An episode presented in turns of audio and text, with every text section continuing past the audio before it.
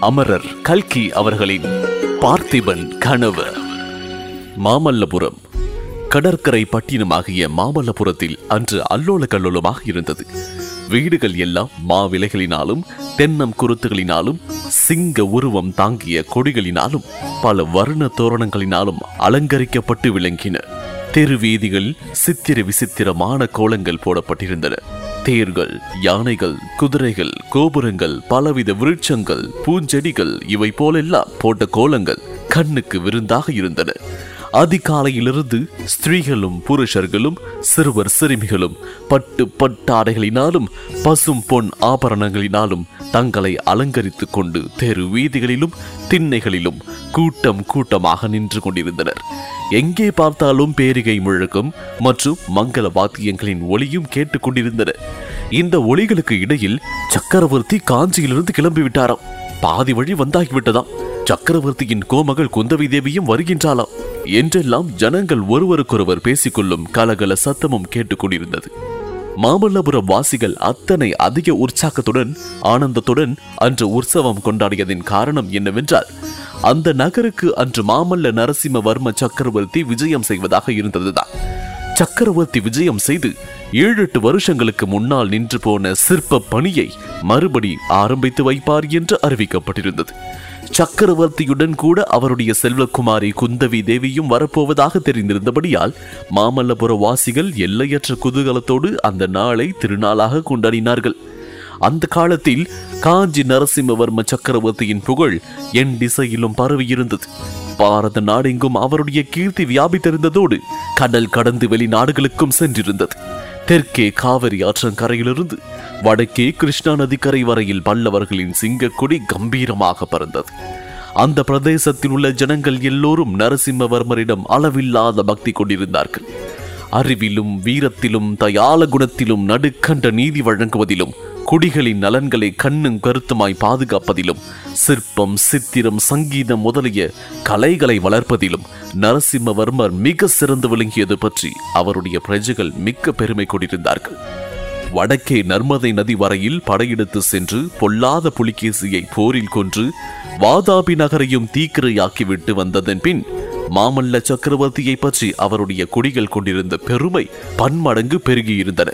தட்சிண தேசத்தில் நரசிம்மவர்மரை போல் ஒரு சக்கரவர்த்தி இதுவரை தோன்றியதும் இல்லை இனிமேல் தோன்றப் போவதும் இல்லை என்று அந்த காலத்தில் பல்லவ சாம்ராஜ்யத்தில் வாழ்ந்த ஜனங்கள் நம்பினார்கள்.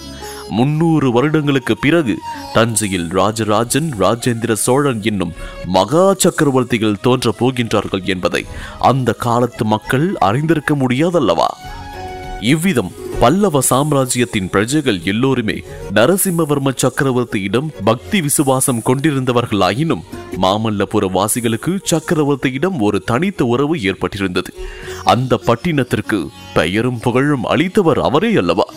மகேந்திரவர்ம சக்கரவர்த்தியின் காலத்தில் நரசிம்மவர்மர் இளம் பருவத்தினராய் இருந்தபோது ஒரு முறை மல்யுத்தத்தில் பிரசித்தி பெற்ற மல்லர்களை எல்லாம் தோற்கடித்து வெற்றி பெற்றார். அப்போது அவருக்கு மகா மல்லன் என்ற பட்டம் அவருடைய தந்தை மகேந்திரவர்மனால் அளிக்கப்பட்டது.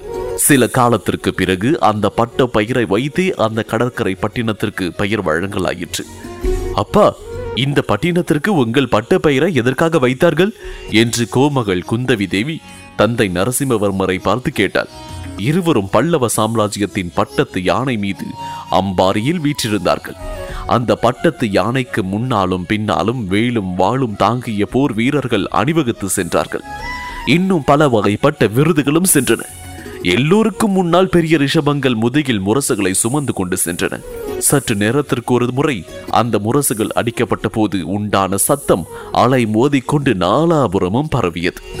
அம்பாரியின் மீது வீற்றிருந்த நரசிம்மவர்ம சக்கரவர்த்தியையும் அவர் அருமை புதல்வியையும் ஏக காலத்தில் பார்த்தவர்கள் உதய சூரியனையும் பூரண சந்திரனையும் அருகருகே பார்த்தவர்கள் போல் திணறி திண்டாடி போவார்கள். இவருடைய திருமுகத்திலும் அத்தகைய திவ்ய தேஜஸ் ஜொலித்துக் கொண்டிருந்தது. அவர்கள் அணிந்திருந்த கிரீடங்களிலும் மற்ற ஆபரணங்களிலும் பதிந்திருந்த நவரத்தினங்களின் காந்தி பார்ப்பவர்களின் கண்களை கூச செய்தன. பல்லவ சக்கரவர்த்தி ஆஜானுபாகுவாய் கம்பீரமான தோற்றமுடையவராக இருந்தார். வலிமையும் திறமையும் கொண்ட அவருடைய திருமேனியில் மென்மையும் சௌந்தரியமும் கலந்து உருவாடின. ராஜகலை ததும்பிய அவருடைய முகத்தில் காணப்பட்ட காயங்களின் வடுக்கள் அவர் எத்தனையோ கோர யுத்தங்களில் கை கலந்து போரிட்டு ஜெய பேரிகை முழக்கத்துடன் திரும்பி வந்தவர் என்பதை ஞாபகப்படுத்திக் கொண்டிருந்தன. கோமகள் குந்தவி தேவியோ பெண் குலத்தின் அழகெல்லாம் திரண்டு உருக்கொண்டவள் போலிருந்தாள். பல்லவ சாம்ராஜ்யத்திலிருந்த மகா சிற்பிகளும் ஓவியக்காரர்களும் குந்தவி தேவியிடம் தங்கள் கலைத்திறன் தோற்றுவிட்டது என்பதை ஒப்புக்கொண்டார்கள். கோமகளின் கருவிழிகளில்தான் என்ன மாய சக்தி இருக்கின்றதோ தெரியவில்லை. தேவி தமது அஞ்சனம் தீட்டிய கண்களை அகல விரித்து எங்களை பார்த்த உடனேயே நாங்கள் உணர்விழந்து மெய்மறந்து போய் விடுகின்றோம். அப்புறம் சிற்பம் அமைப்பதெங்கே? சித்திரம் வரைவதெங்கே? என்றார்கள். எங்களையெல்லாம் கர்வ பங்கம் செய்வதற்கென்றே பிரம்மன் குந்தவி தேவியை படைத்திருக்க வேண்டும் என்று அவர்கள் சொன்னார்கள். அப்பா இந்த நகருக்கு தங்கள் பட்ட பெயரை எதற்காக வைத்தார்கள்? சொல்லுகின்றேன் சொல்லுகின்றேன் என்று ஏமாற்றிக் கொண்டு வருகின்றீர்களே. இன்றைக்கு கட்டாயம் சொல்லியாக வேண்டும். அப்படியானால் இப்போது இந்த யானை மேலிருந்து நாம் இறங்கியாக வேண்டும் என்றார் சக்கரவர்த்தி. இப்படியே நான் தரையில் குதித்து விடட்டுமா? என்றாள் குந்தவி. நீ சாதாரண மனுஷியாக இருந்தால் குதிக்கலாம் அம்மா. குதித்து காலையை ஒடித்துக் கொள்ளலாம். சக்கரவர்த்தியின் மகளாக இருப்பதால் அப்படியெல்லாம் செய்யக்கூடாது என்றார் சக்கரவர்த்தி. எதற்காக அப்பா? அப்படி சக்கரவர்த்தியின் மகளா இருப்பதால் யானை மேலிருந்து குதித்து காலை ஒடித்துக் கொள்ளக்கூடாதா? அதற்கு பாதியதை இல்லையா?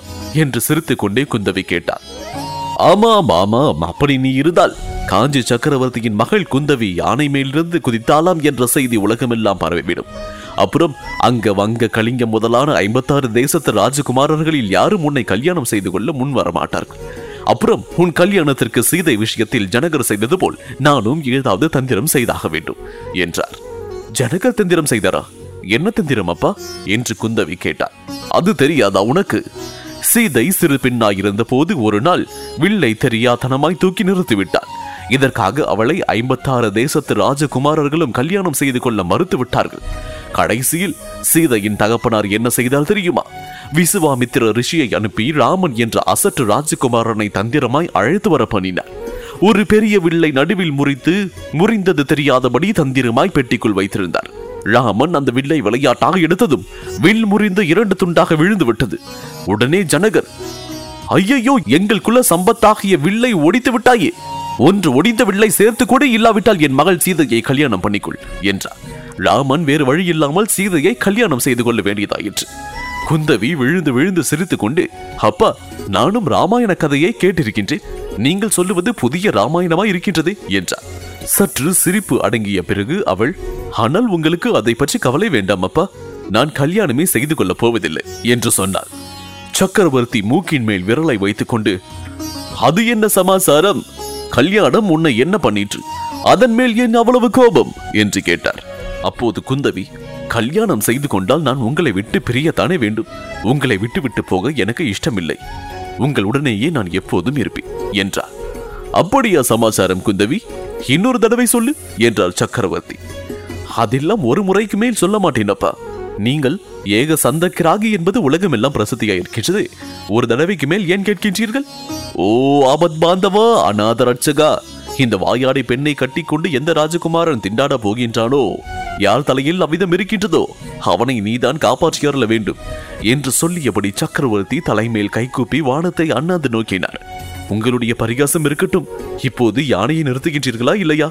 இல்லாவிடில் நான் கீழே குதித்து விட்டேனானால் அப்புறம் என்னை ஒரு ராஜகுமாரனும் கல்யாணம் செய்து கொள்ள மாட்டார். எப்போதும் உங்கள் பிராணனைத்தான் வாங்கிக் கொண்டிருப்பேன் என்று குந்தவி சொல்லி எழுந்து நின்று அம்பாரியிலிருந்து கீழே குதிப்பது போல் பாசாங்கு செய்தாள். வேண்டாம் வேண்டாம் அப்படிப்பட்ட விபரீதம் பண்ணி வைக்காதே என்று கூறி பல்லவ சக்கரவர்த்தி யானை பாகனை கூப்பிட்டு யானையை நிறுத்த சொன்னார். யானை நின்றதும் தந்தையும் மகளும் கீழே இறங்கினார்கள். சக்கரவர்த்தி குதிரையும் பல்லக்கும் கொண்டு வரும்படி சமிஞ்சை காட்டினார். அவை அருகில் வந்ததும் பரிவார தலைவனை அழைத்து நீங்கள் நேரே போய் நகர் வாசல் அருகில் நில்லுங்கள். நாங்கள் அங்கே வந்து சேர்ந்து கொள்கின்றோம் என்றார். பிறகு குதிரை மீது ஆரோக்கணித்து ராஜ மார்க்கத்திலிருந்து பிரிந்து குறுக்கு வழியாக போக தொடங்கினார். இளவரசி ஏறியிருந்த பல்லக்கும் அவரை தொடர்ந்து சென்றது. சக்கரவர்த்தி இம்மாதிரி எல்லாம் எதிர்பாராத காரியங்களை செய்வது சர்வ சகஜமாய் போயிருந்தபடியால் அவரை தொடர்ந்து வந்த பரிவாரங்கள் சிறிதும் வியப்பு அடையாமல் ராஜ மார்க்கத்தோடு மேலே சென்றன. இதன் தொடர்ச்சியை உறையூர் தூதன் இதில் தொடர்ந்து கேட்கலாம். இதுவரை அமரர் கல்கி அவர்களின் பார்த்திபன் கனவு கேட்டீர்கள். உங்களுக்காக வழங்கிய நான் டிஜே முருகா. இந்த பாட்காஸ்ட் பற்றிய உங்களுடைய கருத்துக்கள் மற்றும் விமர்சனங்களை என்னோடு பகிர்ந்து கொள்ளுங்க. ஃபேஸ்புக்கில் ஃபைன் செய்ய முருகன் டாட் ரேடியோ மற்றும் இன்ஸ்டாகிராமில் ஃபைன் செய்ய முருகன் டாட் டிஜே எங்களுடைய சவுத் ரேடியோஸ் குழுமத்திற்கு ஐந்து நட்சத்திர மதிப்பெண்களையும் மற்றும் உங்களுடைய அன்பான ஆதரவையும் வழங்கிடு சவுத் ரேடியோ செயலியின் ஹோம் பேஜ் பகுதியில் உள்ள அனௌன்ஸ்மெண்ட் பிரிவிற்கு செல்லுங்கள். மீண்டும் மற்றொரு பாட்காஸ்டில் சந்திப்போம். உங்களின் அன்பான ஆதரவிற்கு நன்றி.